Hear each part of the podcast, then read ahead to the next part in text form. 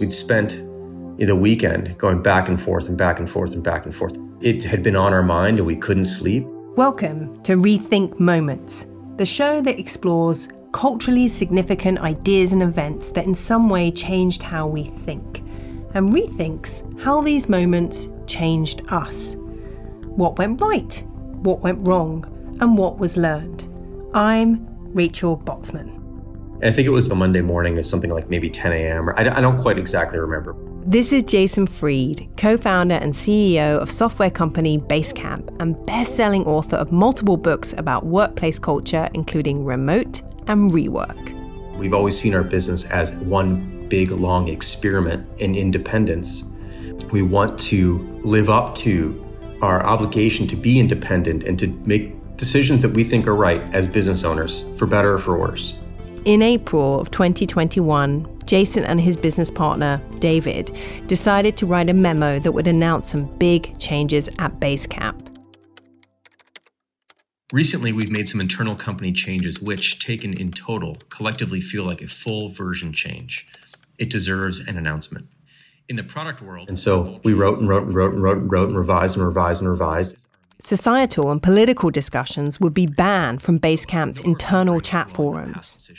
We've become a bit too precious with decision making over the last few years, either by wallowing in indecisiveness or worrying ourselves into overthinking things, taking on a And staff benefits such as fitness and wellness allowances would come to an end. Regardless of what the outcome was going to be, the decision had been made. And we had contemplated the worst that could happen here is that the company ends. Like that could happen. It's time to get back to making calls, explaining why once, and moving on. Today on Rethink Moments, one year on from the explosive memo that drove a third of Basecamp's employees to resign. There's no pleasing everyone.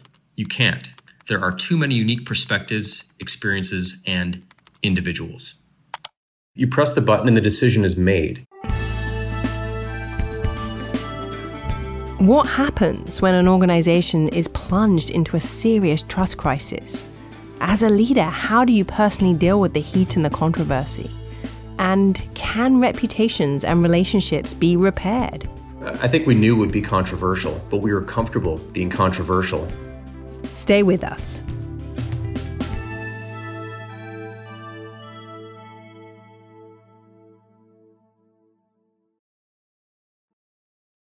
Sometimes we learn more about what we want from our workplace cultures by experiencing the things we don't want to be a part of. Things like late night emails, gossiping about colleagues.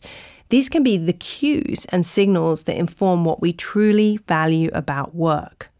For Jason Fried, his journey to starting and running Basecamp began by understanding the importance of a trusting culture. One of my early jobs when I was in high school, I'm not sure, I was 15. I worked at a shoe store, and my manager was fantastic because he trusted me and, and, the other people that that worked with us. We were young kids, but he really trusted us to make the right decisions and and he, he didn't think that we were bad at our jobs. He thought we were good at our jobs. And I remember feeling a degree of freedom and trust that helped me really, I think, do well. Meanwhile, the owner of the store didn't trust anybody. It was a, a family owned husband and wife team, and they just didn't trust anyone who worked for them. They thought everyone was stealing from them. They thought everyone was, was terrible. And I felt shielded by my manager. He was sort of protecting me and, and my colleagues from that. If I ever ran a business, I wanted to be more like Greg, who was my manager, and less like the owners of the store. And I've, I had a few other examples of that uh, in my life early on where I would work for somebody and I'd realize that this thing about them is something I wouldn't want to do or I would want to do if I was in their position. And I, I didn't know it at the time, but I was building this sort of matrix of the kind of place I would want to work at. And the thing is, when you start your own business, you're basically creating your own job. That's the first thing you're actually doing. And so you want to create a place that you'd want to work at. And um, I think that all these little influences over over the years had a big influence on me to figure out like what kind of organization I'd want to work at and what kind of company would I want to create. So the the manager, let's start with the manager, that feeling of trust, which is something I'm very passionate about. How did that play out? Like how did you know even as a teenager that he trusted you? That's a great question. My my sense of it was that he didn't look over my shoulder. He wasn't monitoring me. He wasn't stepping in when I was talking to a customer. He wasn't watching from afar. He just trusted me that I could do my job, that I knew my stuff and I could do my work. Hmm. And it was it was his hands-off nature that made me feel like, well, if someone's not going to be watching me, they're not worried about me. They probably assume I can do pretty well. And I think I've taken that approach in my sort of management style and sense, which is I'm, I'm pretty hands off. I, I hire people who I think are really good at their job and I sort of let them do the job. When we really trust people, we don't need to always know what they're up to. We can give people real autonomy and can get out the way, whereas the most powerful signs of distrust are often control and micromanagement needing to know what someone is doing all the time, constantly checking in. That's why I describe trust as having a confident relationship with the unknown. But what was interesting was that the owners were always sort of, whenever they were in the store, they were always watching very carefully and very closely. And it made me very nervous, like I'm going to mess up. It's almost like they want you to mess up by putting the pressure on you to mess up. So I just remembered feeling that hands off was more trust and too hands on was distrust. Hmm. And I think that sort of set was set in stone for me pretty early on. Trust is both the foundation and the result of a strong culture. It provides people with a sense of belonging and a feeling of psychological safety. It creates an inclusive team environment where there's a higher tolerance for disagreement and uncertainty. But at Basecamp, there were warning signs that trust was seriously wobbling way before Jason pressed send on his memo last April. There's an interesting article that digs into this story in much greater detail, and you can find a link in the description for this episode. I felt like it wasn't so fun at work anymore. There was a lot of tension. There was a lot of sort of personal lack of humanity in a variety of ways. There was a, people not trusting each other, not giving each other the benefit of the doubt. It hadn't been fun for a while because of that. And eventually things sort of boiled over there. But it had been a, a slow boil for, for a few years, I think. And how do you think that was showing up in your leadership, not enjoying the work and the team? I think everyone was a bit afraid of each other. I think there was a lack of candor and honesty and conversation because people were afraid of what someone might think of them. I'd heard from a number of people who were afraid to speak up or afraid to not to speak up. It's like they didn't know what they could and couldn't do anymore. And I felt the same way. You know, I, I didn't really know what to do anymore in many ways. And with this unusual for us because we've always been a very open company. We've always spoken very transparently publicly about things that are going on in the company. We've always shared our point of view very broadly and widely. That was how we sort of made our name. And, and all of a sudden, internally, we felt like we couldn't talk to each other. And then if you didn't say something, that was a sign of this. And if you did say something, it was a sign of that and became very tribal.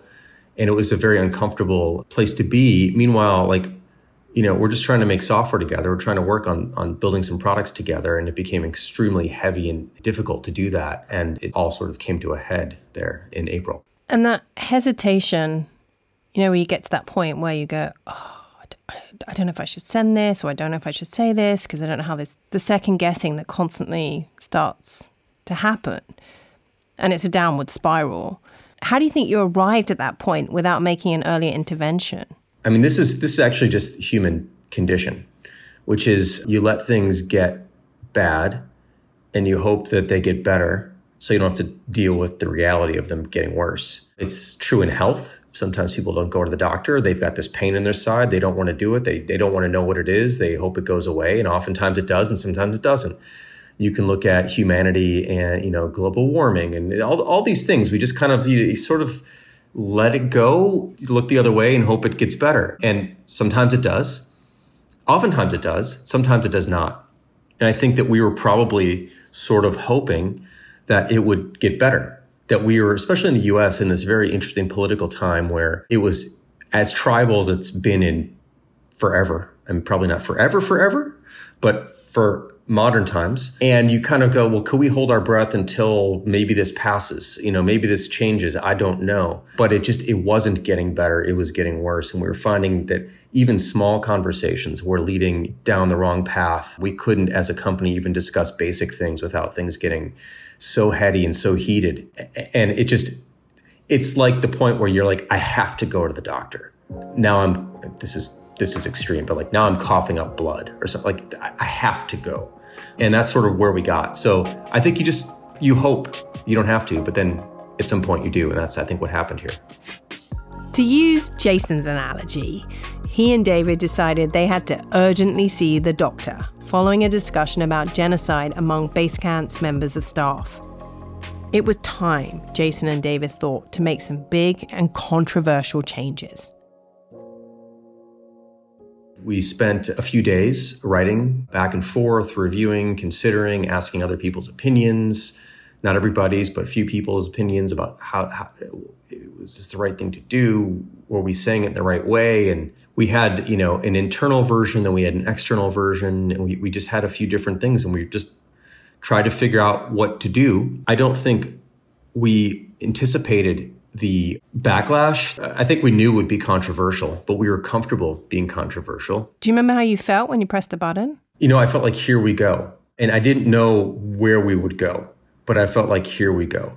I, I always feel a certain degree of comfort in making a decision like regardless of what the outcome was going to be, the decision had been made. And this is a decision we've been juggling for kind of years, but we weren't close to making it until the last few weeks. And it had been on our mind and we couldn't sleep.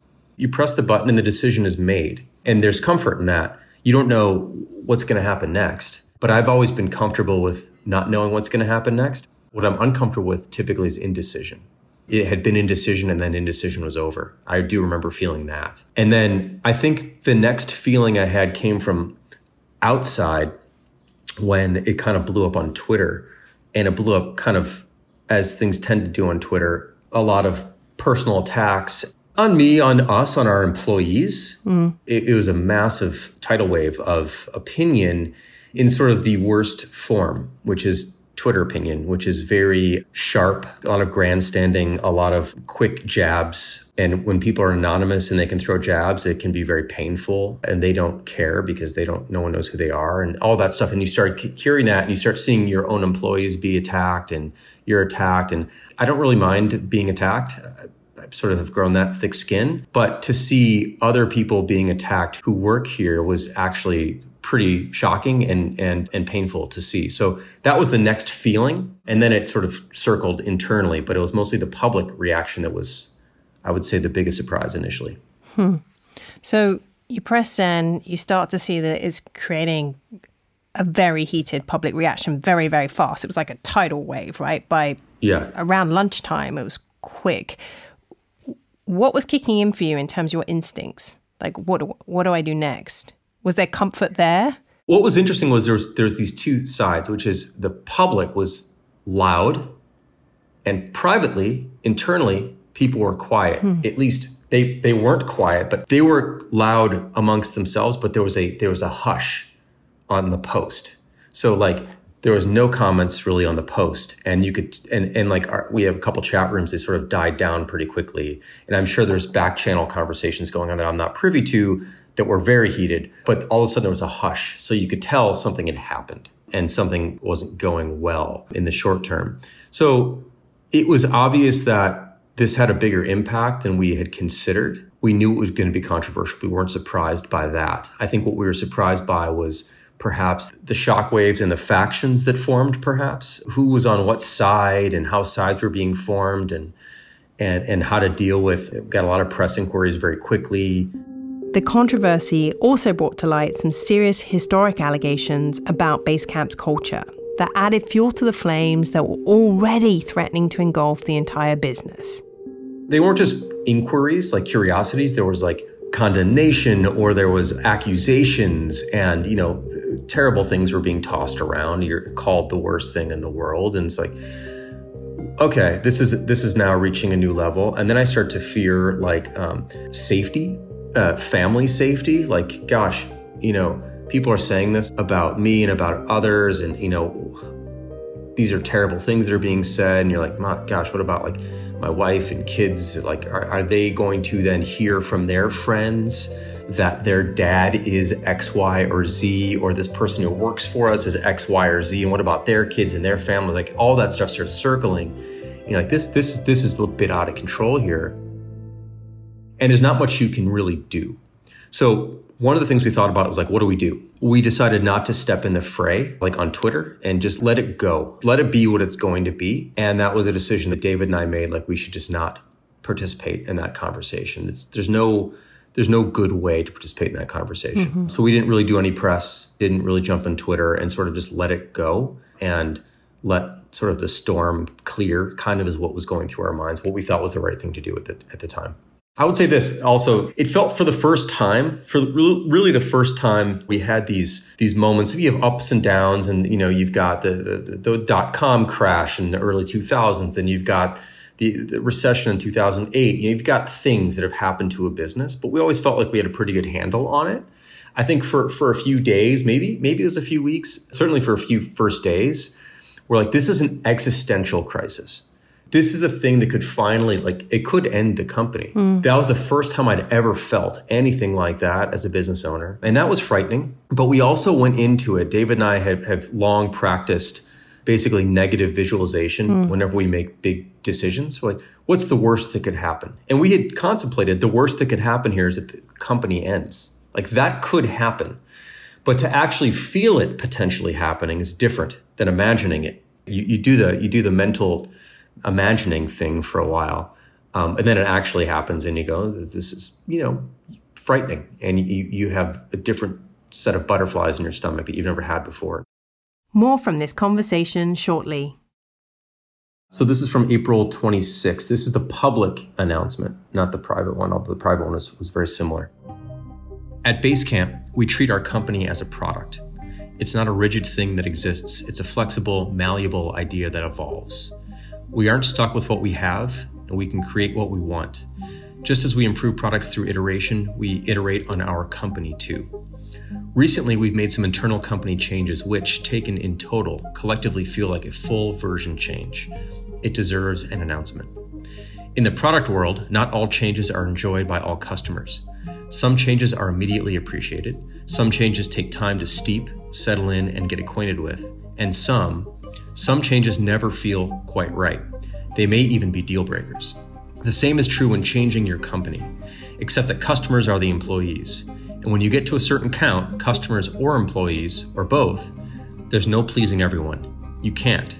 There are too many unique perspectives, experiences, and individuals.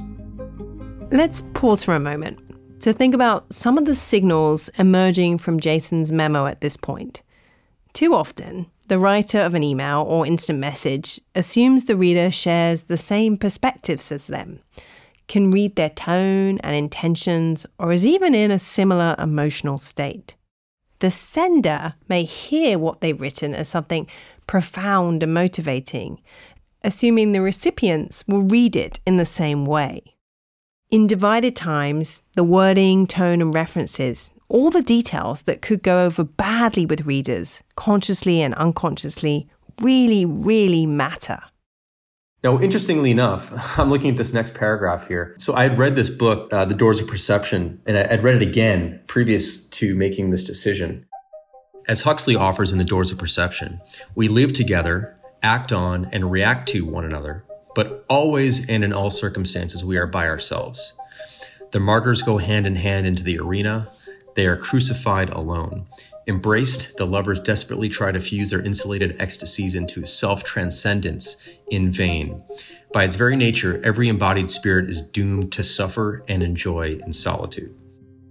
Reading back, this is sort of the like slightly embarrassed by like college poetry stuff. Like why I put that paragraph in there, it really hit me when I read it. Would I have put it in there again today if I wrote this again? Probably not. I was trying to reiterate the fact that these are individual decisions, and people are going to make individual decisions after reading this. I just sort of wanted to to reiterate the fact that we understood that. No more lingering or dwelling on past decisions. We've become a bit too precious with decision making over the last few years, either by wallowing in indecisiveness or worrying ourselves into overthinking things, taking on a defensive posture and assuming the worst outcome is the likely outcome, putting too much energy into something that only needed a quick fix, inadvertently derailing projects when casual suggestions are taken as essential imperatives, or rehashing decisions in different forums or mediums. It's time to get back to making calls, explaining why once, and moving on. So, what had happened over the previous few years was that it just seemed like we couldn't make decisions that there was too many considerations and then we just kept piling on the reasons not to do something and decisions became really precious and we wanted to get to consensus rather than make the right decision and make sure everyone is comfortable broadly and it's ultimately just at least not the way I think we should be making decisions. And so I wanted to reiterate that I think this is a reset of that as well that let's make calls and move on. And if they're the wrong calls, we can make a new call next time. That decisions are ultimately temporary. We don't need to think that this decision is forever. And I felt like we started thinking that way and, and we slowed down and we began to compromise in ways that weren't really benefiting any of the sides that were part of the conversation. So, anyway. So, Jason, I'm wondering, reading back through the memo a year later, does it bring up different emotions for you? And can you feel the impact of those words and understand the response they've created? I definitely understand. And I, I, understood shortly after, and I probably understood before, but but sort of still at the time felt like it was the right thing to do. My job is to make decisions. Ultimately, that's that's what I have to do like I have to make decisions. And so I, I would have made the same decisions. Looking back on it a year like today, almost a year later, I'm glad we did what we did. I think it was the right thing to do for the business. Are there some things I would have done differently? I think we talked a little bit about some of the maybe the way we communicated it or perhaps some of the other advice I could have gotten or whatever it was, but I still think it was the right thing for us to do. I absolutely understand why it was so divisive and why people made the decisions they made. And I don't blame anybody for leaving the company who left. I, I, don't blame anyone for any personal decisions that they made or they make. I really don't. But I, I, think part of my blind spot here is I'm not a sides person. I've never understood in American politics the left or the right. That's just not how I see the world. I, I try to look at everything objectively and and just sort of have unique positions on everything that comes up. It's not what does this group think. That therefore I think because I agree with them on this, I agree with them on that. That's just not how I've ever been.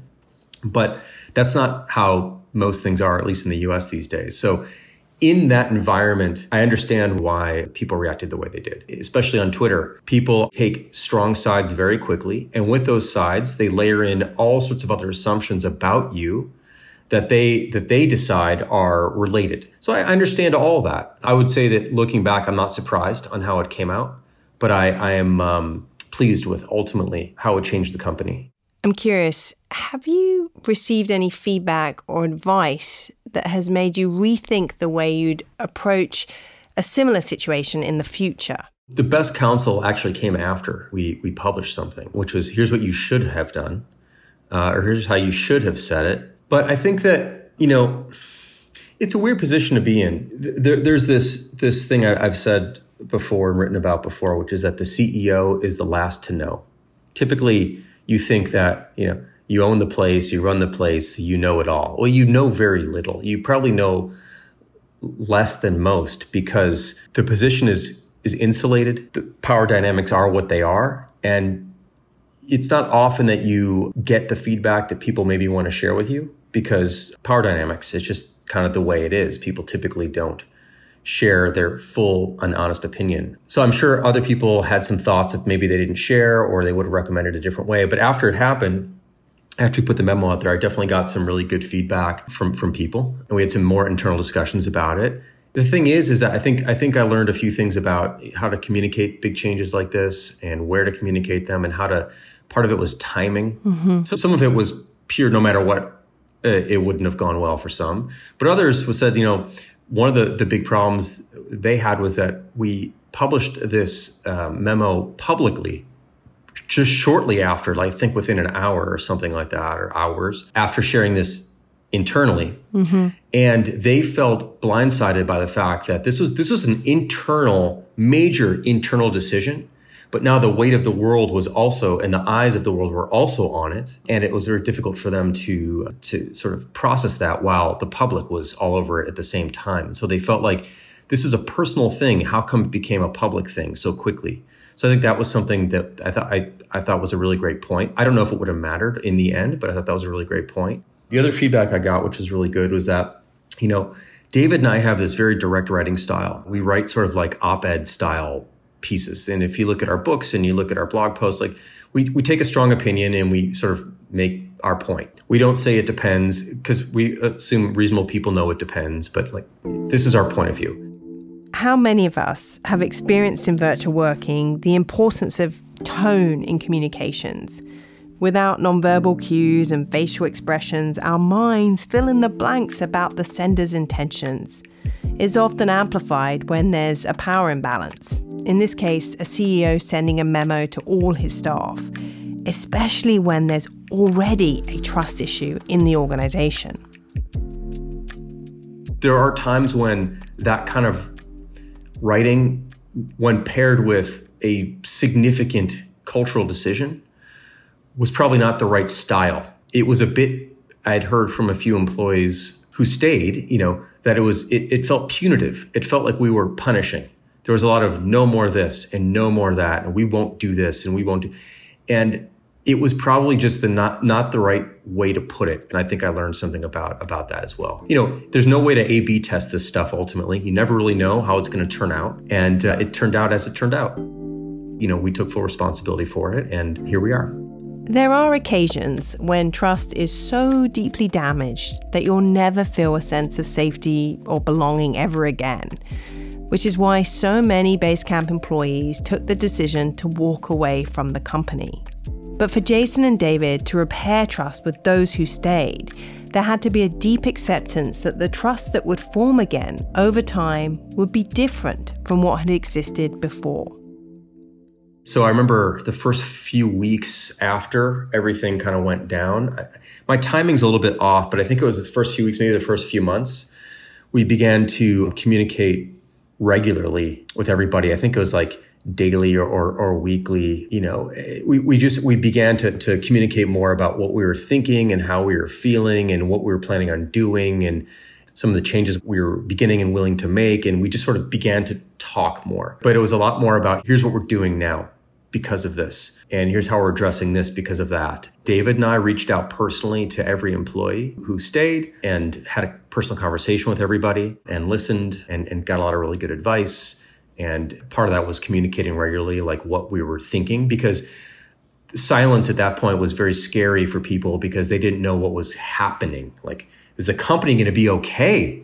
You know, like basic, will I have a job in two weeks? You know, that kind of stuff. Like, can we survive? Mm. You know, and the answer was yes, we can. And here we are. Good news, like business is actually fine. And so reassuring people that things were okay and reassuring them they made the right decision. So there's a lot of that going on early on in personal conversations. And there was there was crying, there was, you know, tears, there was a sense of, you know, we've been through something terrible. There was a feeling of losing friendships and losing tight relationships, and that was that's hard to do too. There's a lot of hard in the moment, you know. Mm-hmm. So we found the kinds of things that that we could do together to to repair. Mm-hmm. And so that was one of the other big rallying points for us was that look, we've been through hell here for a moment.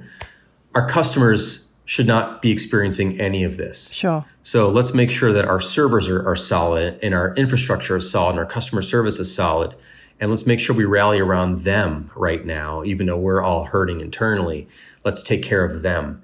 Beyond the company itself, and pride might be a funny word to use here, but the memo, it was a catalyst for a much wider discussion on the boundaries between work, culture and personal beliefs that was bubbling and was waiting for something like your memo to trigger it off. Is there something beyond your company that you're proud of that you've seen a change, a discussion happening that was a result of the memo? I think it provided an opportunity for other companies to confront this uh, for the ones that are challenged by it. But I think it was a moment in time where a lot of people, and I heard from you know, probably hundreds, if not thousands of people via email uh, and text, for them to either say, like, hey, you know, we've been thinking about how to deal with this at our company for a long time. This is the number one challenge we have. I don't know if we're going to do it the way you did it, but now we have to confront it. So I think it created a moment for companies to begin to make decisions about considering how to handle this because it's, it's it is a thing in a lot of places but at least it was sort of on the map now again as a, as a thing that's that's possible i think that was the other thing that that I'm not going to say proud, but we've always tried to be a company that exercises our independence. We've been working remotely for many years, which people thought was a crazy thing to do, and you could never do it. We did four day week work days. We still do four day work days in the summer. We've been doing that for over a decade. People thought that was a crazy thing to do. And this is another thing that we did that we wanted to do differently. And if anything, it simply provides an example. These are these are, I think, ultimately healthy questions to ponder, regardless of what position you're in at the moment. Is there something about the moment that you haven't said that you've always wanted to say? I don't I don't know. That's a really really good question by the way. I I don't know, mostly because I've moved on. Ultimately looking back, I'm surprised by how it really changed the company. Although that sounds like so obvious, but I'm surprised by how it reignited our ambition actually. That was not an outcome I ever would have imagined, actually. Had I written down a list of things like controversy, yes, I, sus- I suspected some people probably would not want to stick around. I figured that could happen. I could imagine that. I could imagine some of the hate and the Twitter stuff. Like I could imagine some of those things. I could imagine having to to hire new people. I could imagine there being some uh, significant degree of hurt. I could imagine all those things. I did not imagine that we'd become a more ambitious company, that we would reconsider some of our fundamental assumptions about who we are as a business. Historically, we've always tried to stay as small as we possibly could. Now we've torn that band aid off and we're saying, let's get as big as we can within still reason. Like we're not going out to raise a bunch of money. We're not doing that world, but let's take the governor off and what could we do with 100 people? What could we do with 120 people? What if we doubled the size of the company from where we were before? So we're not talking about getting to 1,000 people, but what if we had 100, 120? Like, what could we do if we were a more capable company? And becoming a more capable company was not even something we were discussing before. There's often an untold narrative around a trust crisis in big businesses and organizations. After sheer panic, there is pain and real grief, which can over time give way to repair and renewal. Repair is, is, is the key word. You have to decide who you're going to repair with, though. We're not going to repair thousands of people on Twitter who call us X, Y, and Z. Like, that's just not going to happen. We're not going to change the narrative publicly for people who who hate us now. I can't do anything about that, but I, I can do things about the people we really care about, or the people we work with every day, and, and we'll do our best. And I and I do hope in time to also repair relationships with people who left. Mm. Like I said, I understand why people would leave. And many of the people who did leave, I, have known for many, many years, and we've done wonderful work together. And I really respect them as, as human beings. And I hope that one day we can talk again and and uh, and repair those relationships. I'm certain in many cases we wouldn't work together again, but maybe we could laugh together again or talk together again. Like that would be really meaningful. But I'm sure a lot more time has to go by for that to happen. So mm. we'll we'll uh, hopefully get there at some point. Very last question. I know that you don't like time frames, so I won't impose my time frame. But Jason, what would you say has been your rethink moment through this experience? For the first time for me, I questioned if I wanted to do this again, if I wanted to run this business anymore. That was the first time I'd ever had that feeling in 20 some odd years. Um, I'd always imagined this being something I've, I'd always do. I mean, probably not until my 70s or something like that, but like this is my life's work. And I think for the first time in this experience, I began to question whether or not I was fit to do this, if I was the right person to continue to do this how long I might want to do this. And those are new thoughts that remain in my head even to this day. I'm really thrilled with what we're doing. And we have a couple more things we're really excited about doing in the short term, in the long term. But for the first time, it made me think like, do I want to do this? And this meaning, do I want to be responsible for an organization? Do I want to be responsible for 60, 70, 80, 100 people? Like, that's a new thing in my head that I'm rethinking. So I think that was the moment um, where that happened uh, for the first time. So again, not something I anticipated, but is stuck with me and something I'm, I'm still noodling on long term. Not short term, I'm here, but long term, it's I don't see the inevitability anymore of just doing this forever. So that's new. So I would say that's my moment. If you enjoyed this episode with Jason, please do subscribe to Rethink Moments and leave us a review. It helps other listeners find the show. You can also connect with me on LinkedIn. I'm Rachel Botsman, and here you can join the Rethink Moments newsletter. I'm also on Twitter and Instagram at Rachel Botsman. And if you have any questions or ideas to share on an email, then please do get in touch. And that's rachel at rethinkmoments.com. I'll speak to you soon for another episode of Rethink Moments. The show is developed and written by me, Rachel Botsman, with Will Hain and Alex Sansom. Our Rethink Moments team includes our wonderful producers, Kat Davy and Karenza Metric, and Phoebe Adler Ryan, our researcher. Editing, mixing, and additional scripting is by our friends at Rethink Audio, Matt Hill and Anushka Tate.